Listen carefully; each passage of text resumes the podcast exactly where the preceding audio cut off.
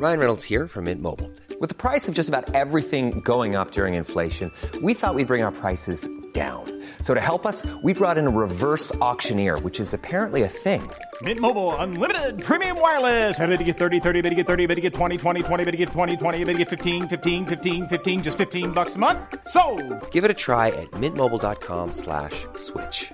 $45 upfront for three months plus taxes and fees. Promo for new customers for limited time. Unlimited more than 40 gigabytes per month. Slows. Full terms at mintmobile.com.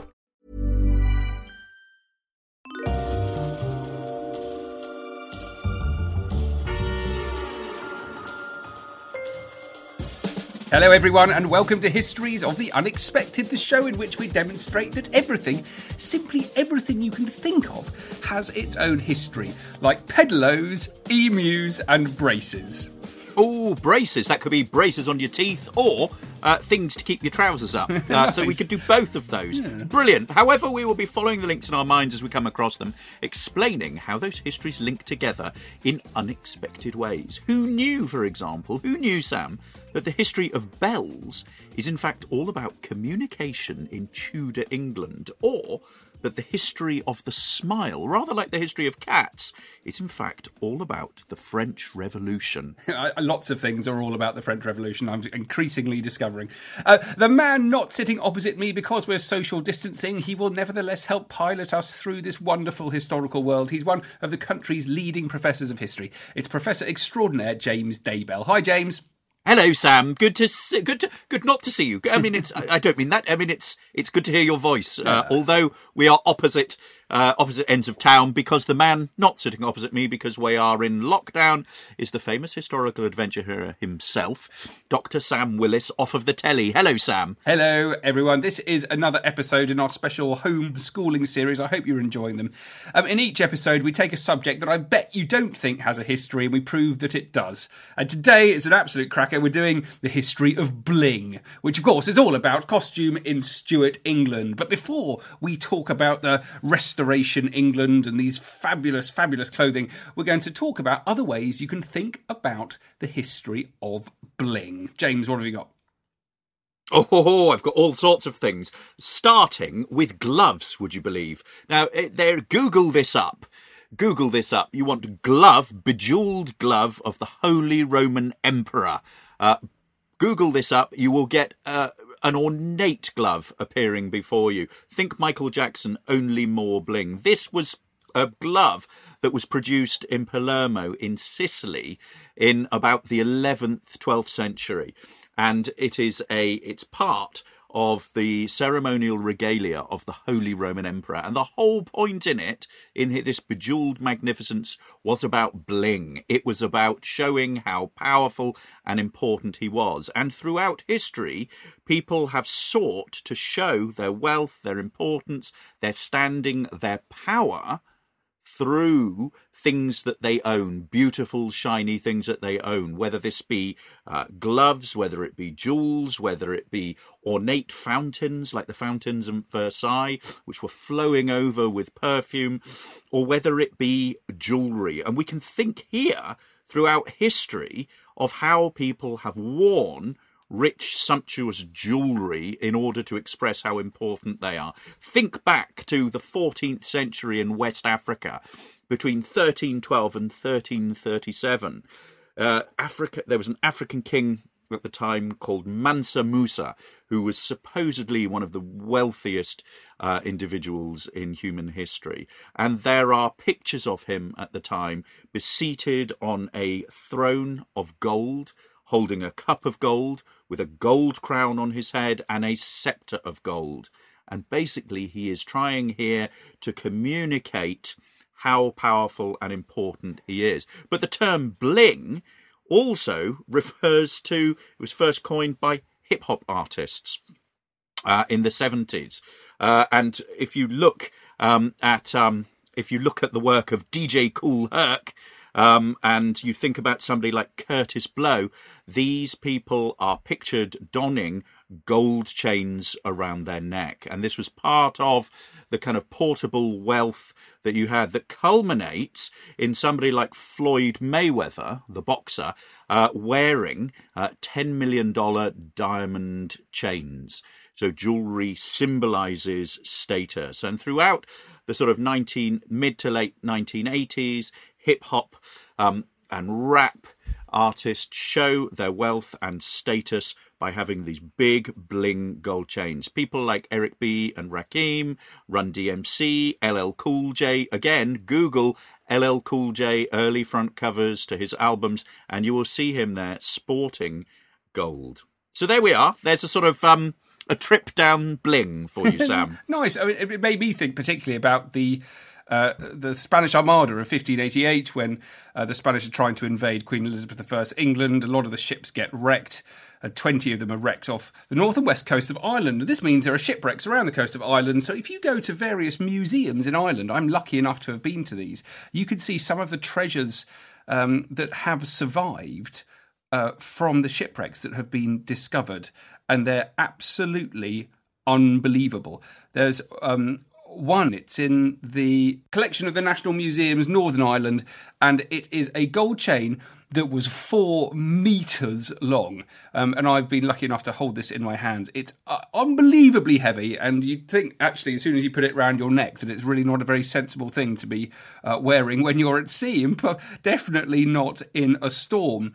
Um, this interest in in bling and items that can be dis- uh, discovered in shipwrecks also made me think about the Atocha, the Nuestra Senora de Atocha, which was a Spanish treasure ship which sank in 1622 and then was discovered in the 70s by um, a guy who was a chicken farmer. and it became it's actually recognised in the Guinness Book of World Records now for being the most, most valuable shipwreck ever recovered because it was carrying 40 tons of gold and silver and 32 kilograms of emeralds, all uh, coming from Central America and South America back to Spain. So the sailors were on the Spanish Armada in 1588. This is the kind of stuff that they would have been been wearing. It was gold, silver, and emeralds um, which had all been imported from South America. It also made me think, James, actually, of, of things that are, are or were valuable at the time, which we may not think of as now. And um, I remember uh, many years ago going to the British Museum and looking around an exhibition where they had an exhibition on cowrie shells, which were in in some cultures many many years ago were used as currency. Uh, absolutely fascinating. So Americans, Asia, in uh, in Africa, also in Australia, but particularly in China. In fact, the link between a cowrie shell, a little tiny sort of mollusk shell, little white thing, very beautiful, very intricate. Uh, the key thing, of course, is that they're impossible to forge. You can't just make one. Uh, which is why they were used because they were they were so valuable, very difficult to forge to replicate.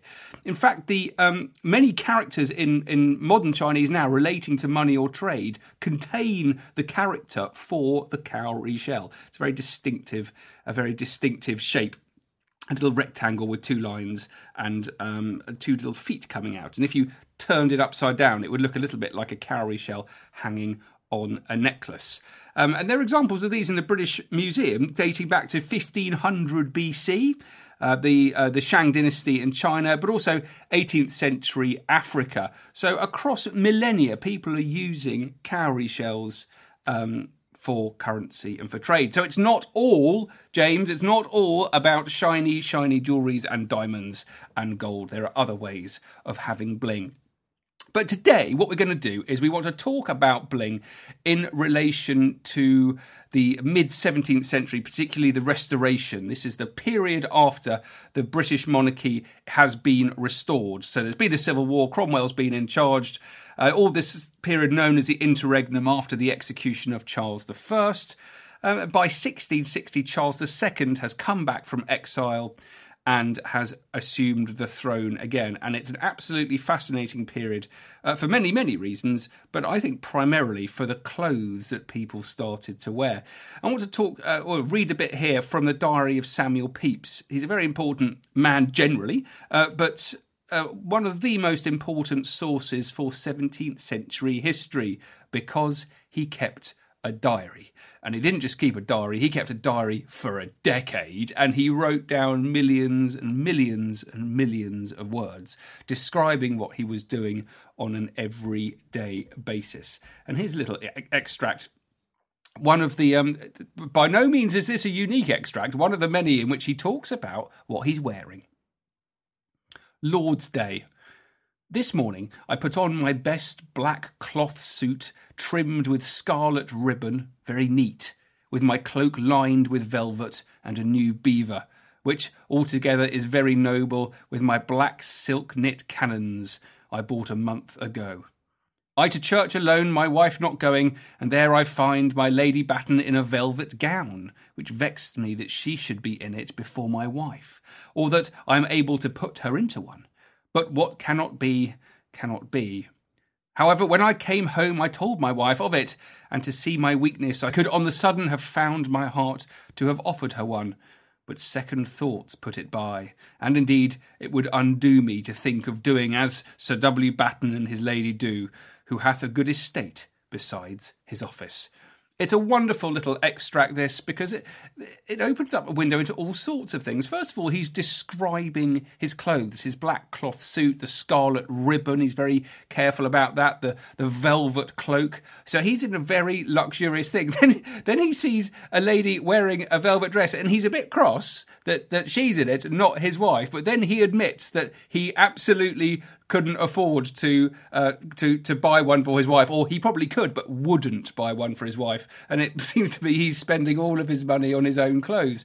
Um, it's also worth thinking that um, Samuel Pepys does talk about what he wears a lot, and one of the reasons for that, perhaps, is that he is the son, or was the son, of a tailor. James, let's explain what's going on here. Take us back in time a bit. Okay, Sam, I'll tell you all about clothing. Uh, we know, surprisingly, an awful lot about what people wore. It, it crops up everywhere in the historical records, and historians of the 16th and 17th century and 18th century have been really interested in this topic. If we look at where it crops up in the records, it's discussed by people in their letters, in their diaries, in household accounts. We're able to see how much people are spending on clothes, we also know an awful lot about where they bought clothes. Listen to our last couple of podcasts on the his- unexpected history of shopping. And what that talks about is where people were able to buy things from the 16th through to the 18th century. We see a network of shops not only in London but also in the provinces, within villages. We've got networks of peddlers who carry packs on their back and carry small items of clothing with them around the country. So we're able to reconstruct the clothing of people at all levels of society. We're able to have a look at people buying everyday items as well as people buying luxury items. Certainly by the 18th century, there were regular visits to London for members of the upper gentry classes and mercantile classes. And what we see developing there is a leisured form of shopping where people will wander around the shops for several hours comparing different items of clothing.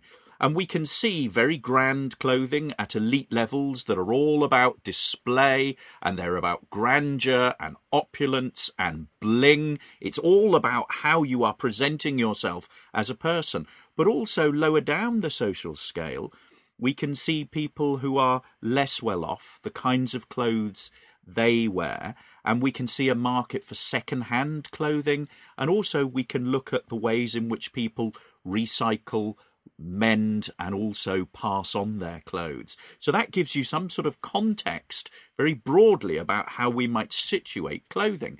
What I want to do now is talk about the Tudor times before we get into the 17th century. And very commonly throughout the medieval period, into Henry VIII's reign, and then into the reign of Elizabeth I, there were a series of laws called sumptuary laws, which were designed to control precisely what people should wear. And basically, this was because in the 16th century, the monarch and the aristocracy didn't really like the idea of everybody wearing the same thing. There was a lot of snobbery around, and they didn't want, you know, a, a maid servant to be dressed the same as a gentlewoman. And so there were a series of sumptuary laws passed. Um, and what this meant was that the higher nobility, royalty, dukes, etc., could clothe themselves and their horses in all sorts of um, blingy type, that's, that's a phrase, all sorts of opulent, ostentatious uh, pieces of clothing, and they could wear woven co- cloth of gold. Earls could wear sable fur, beautiful, uh, luxurious fur. Barons could wear cloth embroidered with gold and silver. Those who were knights of the Garter could wear crimson or blue velvet, while ordinary knights were restricted to other colours. And so what you get is not only the quality of the clothing and the type of clothing, but also the colours were followed a sort of social hierarchy. And the lower down the social scale you go, it was annual income rather than social status or social rank that determined how much you could spend on clothes. So, gentlemen worth a hundred pounds a year could wear velvet doublets, um, but only satin or damask in their coats or gowns. If you had an income of twenty pounds a year, you'd be allowed to wear satin and damask doublets and silk or camlet gowns and coats, and only gentlemen and above could wear imported furs. Those below the rank of knights were restricted to other different types of material. Servants and agricultural workers who were worth below £10 a year had to make do with cl- clothes made from cloth uh, less than two shillings per yard. And the interesting thing here is that those who broke the law could, in theory, be punished. Now, in Elizabethan times, women were supposed to wear something called a farthingale. Now, this originally was a petticoat with hoops of whalebone stitched in, and later in development, it was a horseshoe shaped bolster stuffed with hair or rags and tied around the waist. And the idea of this was so that the skirt would stand out. So imagine you need quite a lot of room in order to wander around in this. And men's clothes were similarly oversized with sort of big puffy breeches that were padded out with hair uh, and flowing gowns with loose sleeves and ornate ruffs. Um, so you needed quite a lot of space around you. Now, I'll give you an example of one of these uh, sumptuary laws. This is an Elizabethan sumptuary law from 1574. And it says, None shall wear in his apparel any silk of the colour of purple, cloth of gold tissues, nor fur of sables, but only the king, queen, queen's mother, children, brethren, and sisters, uncles, and aunts, and except dukes, marquises, and earls, who may wear the same in doublets, jerkins, linings of cloaks, gowns, and hose, and those of the garter, purple in mantles only, cloth of gold, silver, tinselled satin, silk, or cloth mixed or embroidered with gold or silver, except all degrees above viscounts and viscountesses, barons, and other persons of like degree, in doublets, jerkins, linings of cloaks, gowns, and hose. So there you have it.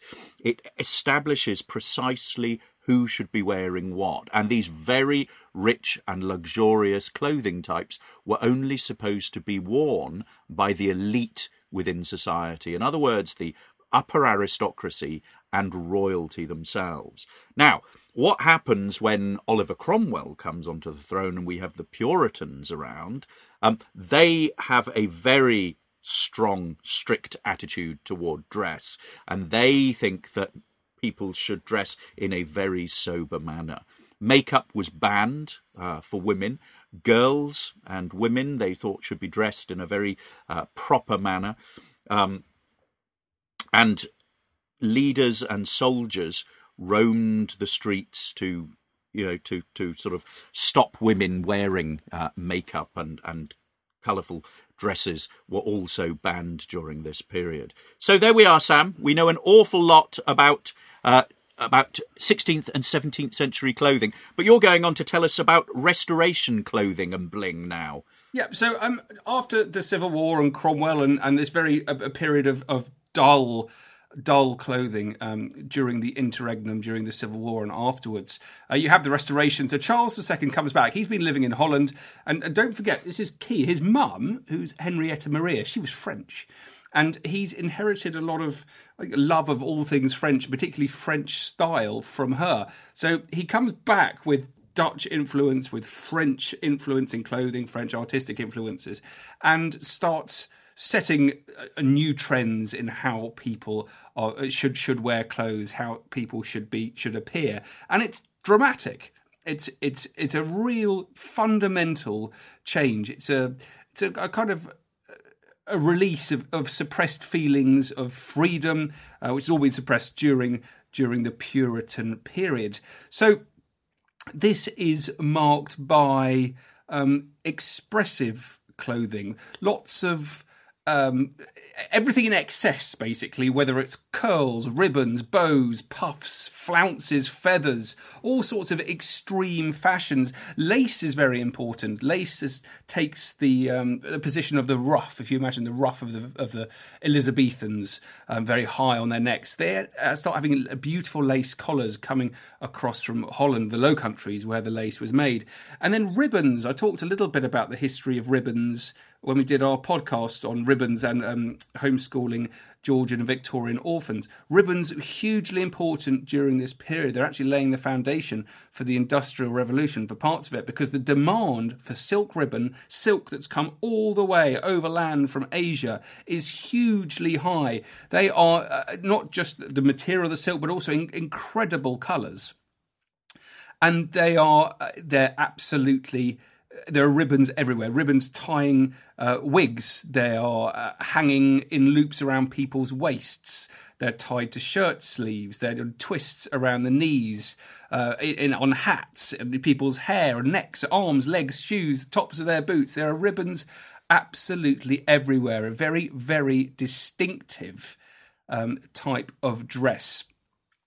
In terms of their cravats around the neck, those would be would be long, um, stiff bows, or they'd be knotted very tightly, allowing the lace to to float gracefully. So there's a lot of movement in in the materials that they're using, and a lot of uh, just very beautiful, shiny material in terms of the silk, or exquisitely, uh, minutely made material in terms of the lace. Um, for women, there's, I, I think it's already in the Elizabethan period, there was a wide range of, of fabrics, dyes, and textiles available. And this just increases by the 1660s, when initially a lot of the uh, the goods had come from just the Italy and the Low Countries, but now you're getting a much much broader influx of material, which is I say characterised by by the silk in the ribbons. Uh, there were also women's fashion was particularly um, notable for the accessories using muffs to keep hands warm, her handbags to store handkerchiefs, money to store scent, face masks. Might be surprising to us, but face masks were very popular, as were hoods, because they enabled women to walk around busy streets without being recognised. Charles II's clothing himself is is a fascinating thing to study because what he's doing is he's choosing his clothing to make a a statement about the king that he wants to be, about the royal image that he wants to to everyone to absorb. And we know a lot about this because annual orders were placed by the people who worked for him for his clothes, the yeomen of the robes for the king's clothes, um, and they placed orders with the Great Wardrobe. It was called. That's a sub department of the king's household, and what they do is they buy silks and linens in bulk for royal use. So then it's a matter of turning that raw material into wonderful, wonderful garments. He's got seamstresses who make his shirts, but a tailor who makes his outer garments. We know who these people were. Um, quite a wide, wide variety of them. But there was one French guy in particular who spent a great deal of time with Charles II, who was called Claude Sourceau. Very significant influence. He was Parisian, um, remember, I was saying that Charles's mother came from Paris as well. And um, when Charles spent some exile in France, they would have uh, really been influenced with his uh, Parisian tailor to bring this style back. But he also then starts working with an Englishman, a guy called John Allen from 1660. And John Allen ensures that the network of suppliers and craftsmen, everything that the king needs to make his clothes, is all there and is all in place. So they've got a very uh, effective operating system to produce regular, new, and magnificent costumes for the king. Um, on average, we think between 30 and 40 new suits, single garments, or other sets of garments per year. But at the same time, the tailors are repairing his other clothes. Uh, the, the, clothes themselves, uh, they're not just symbolic, they've got a, a real value, which I think is fascinating. Um, Samuel Pepys, going back to Pepys again, writing in his diary, he talks about a process in which um, the grooms of the bedchamber, so these are people very close to the king, they take away the king's linen at the quarter's end as their fees. So they're actually taking payment in the shirts of the king. This results in a bit of a crisis for the king because they have to reproduce a huge amount of linen every year, and it does put a, a, really quite a heavy burden on the king's finances. But it also allows a tradition of court patronage, which is essentially what is going on. You've been a groom of my bedchamber, here you are, have have some expensive linen. It allows that tradition to carry on operating. It was an important part of court life. There you are, James. Little glimpse into into Stuart clothing. Oh, brilliant, Sam. And and I can add a little bit from the glove work that I've been doing uh, that sort of ties up with what you were saying there. I think if you have a look at fashion in terms of gloves across the from the Elizabethan period through the 1620s, 30s, and 40s, and into the Restoration period, we can use that as a way of looking at how attitudes and fashions towards clothing changed. So, if you think about the Elizabethan period, what you have there is highly ornate, very decorated gloves that you see in Elizabeth's reign. And if you have a look at museum collections, you can see you know some stunning examples. Now, by the 1620s, 1630s, and 1640s, the period of the Civil War, the 1640s, these highly decorated gloves become replaced by much simpler styles, um, and women too were wearing much plainer gloves with longer sleeves. However, it's the restoration that sees a distinct change.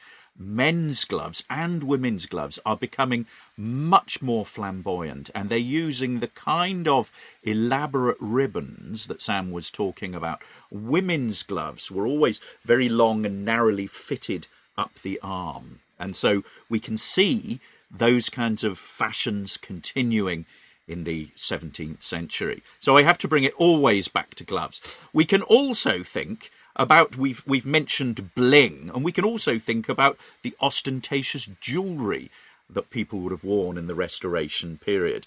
Now, by the mid 17th century, there were changes in fashion that Sam has already talked about. We've got darker fabrics being used, and what this means is that in order to show off the jewellery, you need to have very elaborate gold work with gemstones and pearls. And of course, this all fits into the expanding global trade that made the availability of these gemstones much more uh, readily available.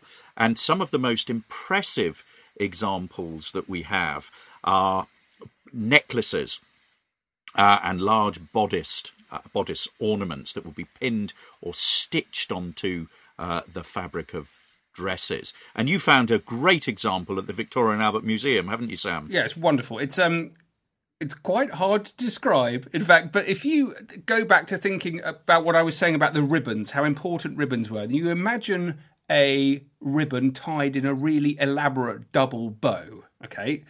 What they've done is they've taken this motif, which I think would have been very popular. I've seen portraits of the king wearing this double bow on the ribbon around the knees uh, or possibly on the chest. And they've taken that idea and made a necklace out of it. So at the front is a, is a at the bottom of this circular necklace is a is a blue double bow, but around it has been created the most wonderful chain, which is also created out of colourful bows. You've got the small bows in alternating turquoise and black or white and turquoise, all of them enamelled. And at the front is a large diamond set double bow um, with flowers, uh, sapphire, and a pearl drop. Uh, so made in Europe around about 1660 and absolutely gorgeous.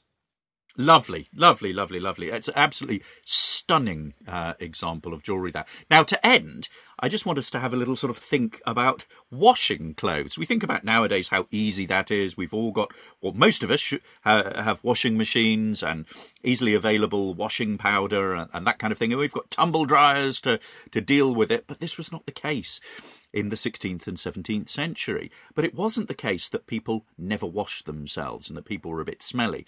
Clothes washing was regarded as a pretty fundamental part of housework, and there were various ways in which people did it. There are there are tales of of you know children in lower down the social scale who would have had just one set of clothes and when clothes were being washed they had to sort of stay in bed but wealthy people who owned more clothes and linen might have a wash day maybe once a month or or maybe uh, more, slightly more often. Uh, it's the job of the housewife or of servants in larger households. There are also in accounts of gentry uh, people sending their washing out to washerwomen. Uh, who would wash things. Would you believe they would wash gloves, Sam? Which is where I've come across them. Now, one of the simplest things that you would do is you would go to the nearest source of water, uh, which is usually a, a, pond or a river or a stream, and you would you would um, use the water and use it to beat clean the garments that you were washing, and you'd use something called a beetle or a battledore. Um, or if you were doing it by a stream or river, it might be beaten against rocks.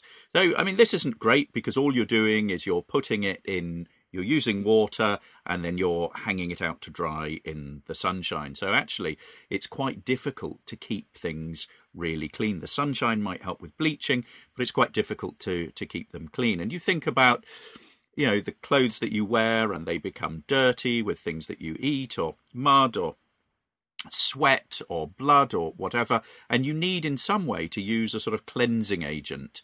Um, there weren't sort of cheap washing powder on the market in the way that there is now, and so people would use what was available. And one of the cheapest available uh, bleaching agents was uh, urine, uh, which contained ammonia. Uh, and when it becomes stale, um, you the ammonia becomes really concentrated, and you can use it to wash your clothes. And in fact, you'll probably know this, Sam, but ships would bring huge barrels of horse urine uh, to ports uh, in, like Hull, and people would use the urine for for washing. Uh, and there'd be a sort of communal barrel that people would have had. And there are other recipes for how to clean things from the period. And I've been look, doing a little bit of work on on what are known as as receipt books or recipe books from the period. And here's one of the examples that I came. Soap is actually quite is very good as a as a cleansing agent, but is expensive and heavily taxed. And it's also in demand for other items for cooking and candle making and all those kinds of things. But nonetheless, I have here a recipe for how to make soap using a soap ball. Uh, and it comes from a manual printed in 1578 called The Third and Last Part of the Secrets of Reverend Master Alexis of Piedmont. Check this out. It's the most wonderful volume. It's got all sorts of things in it about writing in invisible ink and secret codes and all sorts of stuff. Uh, but here we have the recipe for to make a soap that taketh out all spots. Take a pound of rock alum, beat it into a powder, the roots of the iris of Florence made into a powder, half a pound of new laid eggs, two pound and a half of Spanish soap, bray the said powders with the eggs and soap, and make thereof round balls. If one egg be not enough, to take as many as you shall think good. And when you will take out any spot of grease, wash the place of the spot on both sides of the cloth with fair water, then rub it with the said balls, in other words, the soap balls, and cloth upon cloth. This done, wash out the odour with clean water, and wring the cloth to make the grease or filth come out better. Then wash it still with clean water, and it will be clean. So this isn't like the kind of detergent that we would put in a wash that you'd wash everything with. This is more like spot treatments. So rather like something you'd use a sort of um, a stain devil for today. So there we are, Sam. Uh, a, a rampage around the history of 16th and 17th century clothing via bling. Very good, very good. Let's do a little quiz to see if you're all paying attention. Number one, what were sumptuary laws? Ooh, that's a good one. Number two, how did social standing affect the kinds of clothes you could wear during the Tudor period? Question three, what was Oliver Cromwell's attitude to clothing? Question four, what were the chief characteristics of Restoration costume? Five, what were women's fashions like in the second half of the 17th century? Ooh, that's a good one. Quite tricky. Uh, and last but not least, number six, how did people wash their clothes during the 17th century? Ah, very good. And do we have a task for them? Is it to go out and find a 17th century shipwreck? No, it's not. Full of it's treasure. Not, but but but that's a good idea and full of clothes. No, but it's sort of related to that. Now, this is something slightly different. What we would like you to do is to create a scrapbook or PowerPoint presentation of changing fashions and styles of clothing from the beginning of the Tudor period so uh, the 1480s through to around 1750. Now, useful resources. You can either collect pictures uh, of clothing in magazines or some of the textbooks that you had or museum guides. Better than that is probably to do a web search, to have a look at history websites. Several good places to go here are go to museums like the Victoria and Albert Museum and also go to portrait galleries. So go to the National Portrait Gallery and have a look at the Tudor and Stuart portraits because what you will have there is depictions of people in different kinds of clothing and you will also be able to date them. So, having done that, what we would like you to do in your scrapbook or PowerPoint presentation is we would like you to put them in chronological order and add your own labels and titles. So, you might want to say, This is what a Tudor family looked like. This is what the children looked like. This is what the mother looked like. This is what the father looked like. And also then have a think about the different social levels. How easy is it to get at ordinary people? Is it just the elite who are being pictured here? Is it elite clothes?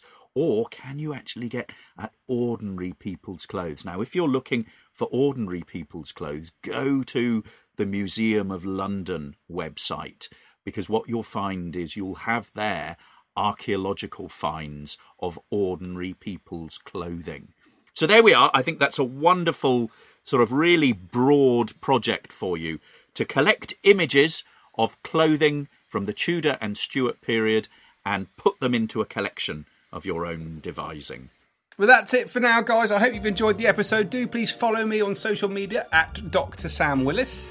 And you can follow me at James Daybell. You can follow the podcast at Unexpected Pod. We are also on Instagram and Facebook, and we have a website, historiesoftheunexpected.com, where you can find out everything that we have been doing over the past few years, including uh, books on the Tudors, Romans, Vikings, and World War II for you to buy. Well, hey, that's it for now, guys. Cheerio. Take care, guys. Bye.